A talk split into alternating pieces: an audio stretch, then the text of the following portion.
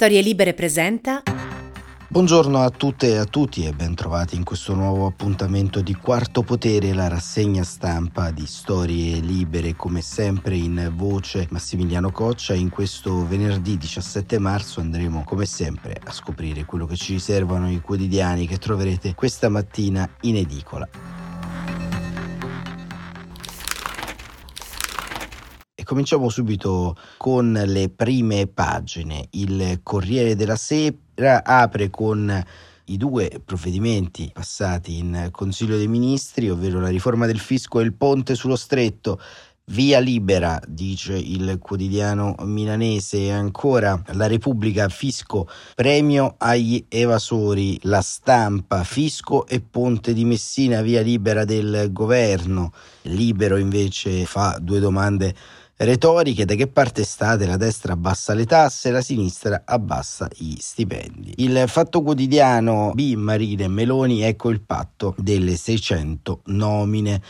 Anche la figlia di Silvio tratta sulle partecipate, insomma in questi giorni come saprete vanno a rinnovo anche i grandi gruppi partecipati dallo Stato, da Enel a Ferrovie, passando per Eni, insomma un grande valzer delle poltrone che vedremo anche come evolverà. Il giornale Ponte meno tasse ora si fa sul serio. La verità, ricatti, menzogni e cialtroneria, il verminaio della banda Speranza, sempre riferita al Covid.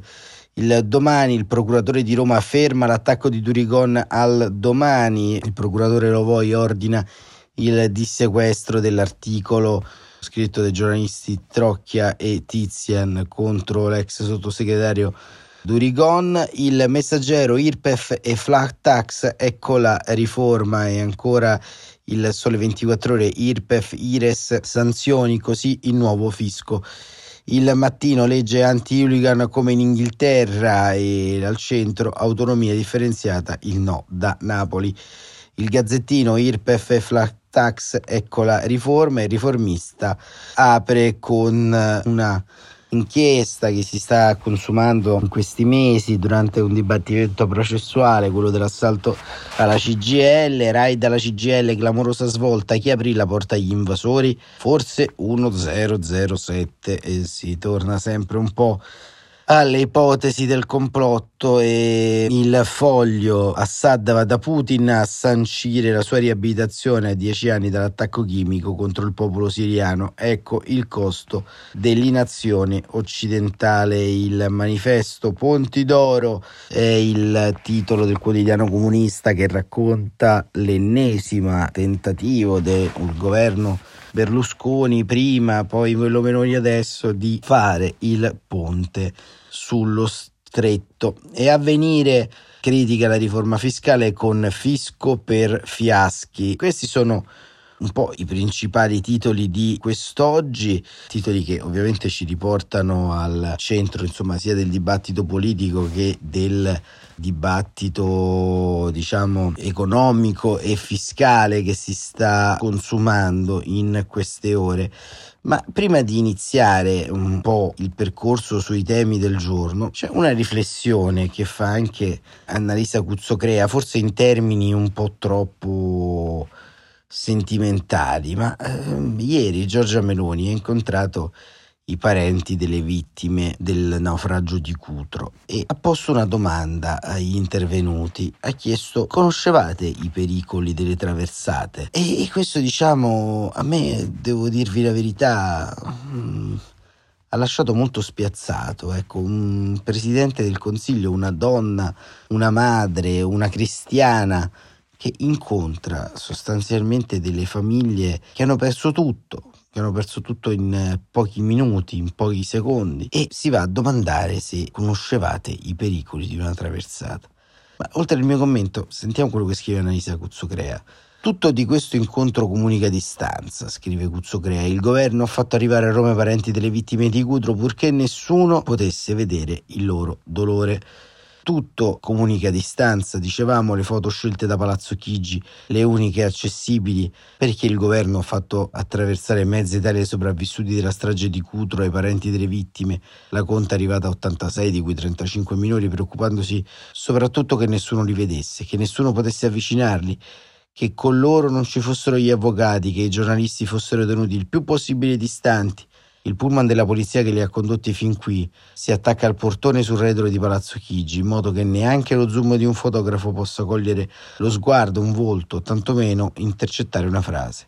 Si spostano le auto degli apparati di sicurezza per fare da schermo a chi si assiepa e con quelle persone vorrebbe parlare. L'incontro dura poco, più di un'ora e mezza. Si appellano alla madre Giorgia Meloni i naufraghi, perché comprende il loro dolore, ma la madre Giorgia Meloni chiede sapevate quali sono i rischi delle traversate? Eravate al corrente? Non solo lo chiede, ma si premura di far sapere di averlo chiesto con lo scarno comunicato che esce a mezzogiorno e mezzo dal suo ufficio di comunicazione. La Presidente del Consiglio ha incontrato il dolore che ha voluto sfuggire a Crotone, quando non si era avvicinata neanche a portare un fiore su una bara, una simbolica carezza a quei naufraghi senza colpa. Tutti i profughi, se fossero vivi, lo sarebbero stati, visto che arrivavano da Siria, Afghanistan, Pakistan. Aveva addirittura tentato il blitz il governo, spostare le salme a Bologna prima del suo arrivo in Calabria, in modo da non doversi neanche giustificare per il mancato omaggio a quelle morti. Ma quella scelta ha fatto troppo rumore. Le bare sono rimaste l'opinione pubblica chiede conto delle un'assoluta mancanza di empatia.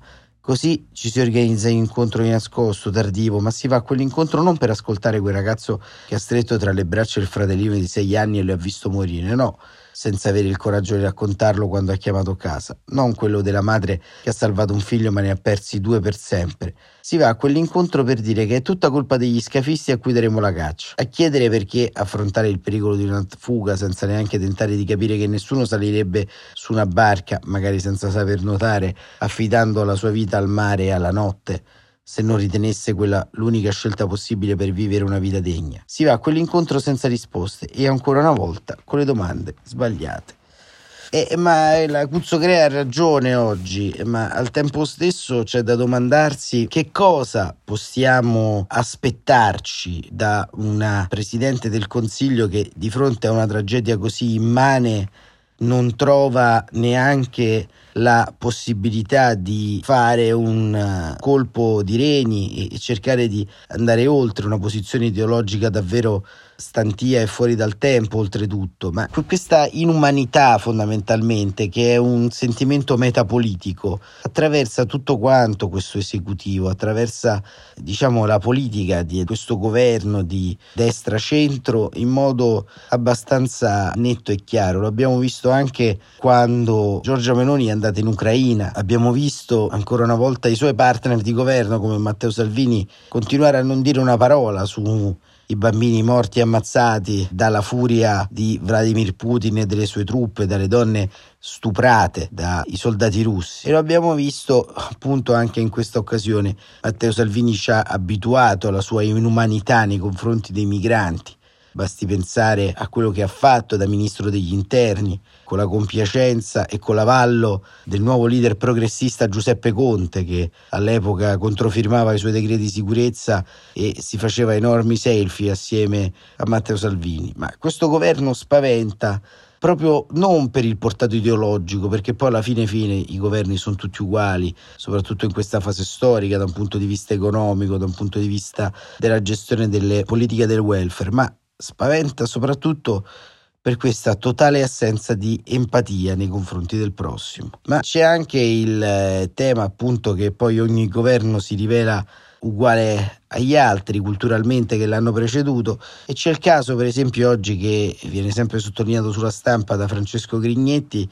di Andrea Giambruno, il marito di Giorgia Meloni, anzi pardoni, il compagno visto che la regola del matrimonio, dei figli entro il matrimonio vale solamente per coloro che in qualche modo sono di un altro campo politico evidentemente perché la coerenza ideologica di tutte queste affermazioni si scontra. E Francesco Grignetti scrive che Andrea Giambruno, giornalista di Mediaset, compagno nella vita di Giorgia Meloni, sta per conquistare un talk show su Rete 4. Lui scalpita, le retrovie milanesi gli vanno strette dopo aver lasciato la conduzione di studio aperto cinque mesi fa, poi è tornato, ha cominciato un qualche speciale, si è fatto notare quella volta che ha raccontato la visita della sua signora a Kiev rompendo ogni embargo, ma è ovvio, dice, solo il giornalista sa fare, l'unica alternativa sarebbe chiedere il reddito di cittadinanza. E allora vai avanti con il talk show, che avrà un appeal speciale perché ogni parola sarà vivisezionata per capire se parla davvero lui o se invece parla lei, ma forse no. Se parlo con gli amici è Giorgia, se no è il presidente, ha detto in una recente intervista. Bene, allora basterà fare attenzione all'articolo, scrive Grignetti. E questo diciamo che è un tema, è anche questo, è un tema anche qui metapolitico. Quando si fanno certe cose occorre analizzare un po' tutto quello che è il sottotesto, perché? Perché fondamentalmente la vita è fatta di scelte, la vita è fatta di opportunità, la vita spesso è fatta anche di passi laterali rispetto alla funzione primaria di una persona, una donna che hai accanto e questo diciamo non si fa per in qualche modo volontà di essere in qualche modo più fedele alla causa del re, ma eh, si fa fondamentalmente per una questione di opportunità, opportunità che in questo caso diciamo ancora una volta viene meno. Ah, insomma, in questo cotè della cosiddetta nuova destra, fondamentalmente abbiamo un po' tutti quanti i vari nuovi e vecchi mostri del conservatorismo italiano. Ma tra i casi che vanno registrati, insomma, dei giorni scorsi, anche se veramente più che una rassegna stampa sembra una rassegna degli errori questa mattina, comunicativi, personali. C'è anche quella del manager Claudio Anastasio, il presidente della società pubblica 3i, che ha lasciato il suo incarico dopo che il giornale La Repubblica aveva divulgato una lettera ai suoi dipendenti in cui parafrasava un discorso di Benito Mussolini. Ovviamente il discorso di Benito Mussolini è quello in cui rivendicava la paternità dell'omicidio di Giacomo Matteotti, per intenderci. Ecco, questo signore era stato nominato manager di una delle società pubbliche più importanti del digitale e Anastasio si difende oggi e dice il discorso di Mussolini una provocazione. Il Corriere della Sera lo riporta, dice potevo giustificarmi di, di essere stato hackerato come hanno fatto altri esponenti politici prima di me, non è vero, proteggo i miei account di posta elettronica come volevo proteggere le connessioni di tutti i cittadini. Invece mi sono assunto le mie responsabilità e mi sono dimesso all'istante. Claudio Anastasio, il presidente della società pubblica 3i, che ha lasciato il suo incarico dopo l'incredibile mail in cui parafrasava un discorso di Benito Mussolini, affida un messaggio scritto alla sua personalissima versione dei fatti. Riconosce l'errore gravissimo, ingiustificabile. Chiede scusa agli italiani e al governo per essere stato artefice di una comunicazione così riservata, seppur in senso provocatorio, per stimolare una migliore riflessione su una gara di IMSS da un miliardo di euro e poi minimizza con un altro riferimento a Mussolini, stavolta in diretto, quando parla di scivolata scivolata di contesto storico e politico pensando che la provocazione e la citazione tanto di uno quanto di altri non sarebbe stata foriera di essere così appeso a testa in giù sui social perché fa tendenza e like. E questi signori sono le varie questioni, insomma, che attraversano un po' il mondo della destra italiana. E destra italiana che ieri, governo che ieri hanno compiuto un altro scivolone. Ieri era il 16 marzo e come molti di voi sapranno era l'anniversario dell'assassinio della scorta di Aldo Moro e del rapimento del presidente della democrazia cristiana Aldo Moro in via Fani. Ebbene, il ricordo di Moro, il governo non c'è e la corona arriva tardi, scrive sempre il Corriere della Sera che non è esattamente la Pravda. Il governo non ha partecipato alla commemorazione del 16 marzo, giorno del quale Aldo Moro venne rapito dal comando brigadista che 45 anni fa uccise anche 5 agenti della sua scorta. Ieri mattina in via Fani c'erano il sindaco di Roma Roberto Gualtieri, il governatore del Lazio Francesco Rocca, ma all'inizio della cerimonia si scopre che manca il rappresentante dell'esecutivo. Il cerimoniale prevede che vada disposta la corona della Presidenza del Consiglio, poi quella di Camera e Senato, infine l'omaggio cumulativo di Comune, Regione e Città Metropolitana. E solo in quel momento ci si accorge che la corona del governo non c'è. Comincia l'attesa, parte un rapido giro di consultazioni, ma dopo 40 minuti si decide di procedere comunque. Solo poco dopo Arriva un camioncino scortato dalla polizia con la corona del governo. Alle 12.20 la Presidente del Consiglio twitta il 16 marzo del 78 le Brigate Rosse rapirono Aldo Moro e uccisero barbaramente cinque della sua scorta. A distanza di 45 anni non dimentichiamo il sacrificio di questi servitori dello Stato e di un uomo delle istituzioni che tanto diede alla nazione.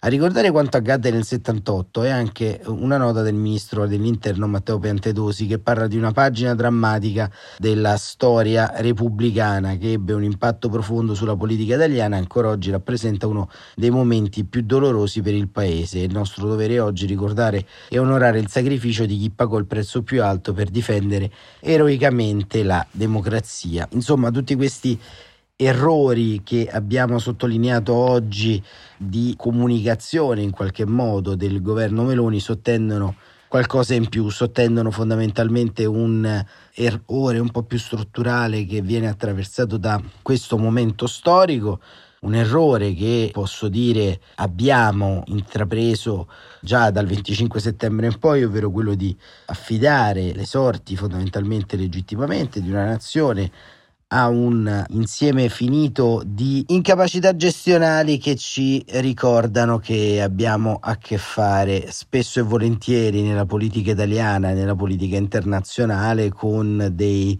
buoni a nulla capaci di tutto che forse come ricordava Leo Longanesi sono la categoria più difficile da arginare in politica e nella vita. Quarto Potere per oggi termina qui, grazie davvero per essere stati con noi anche questa settimana, una versione un po' più corta, un paio di rassegne le abbiamo saltate per qualche problema di salute del sottoscritto, ma torneremo come sempre lunedì alle 7.45 e buon fine settimana a tutte e a tutti.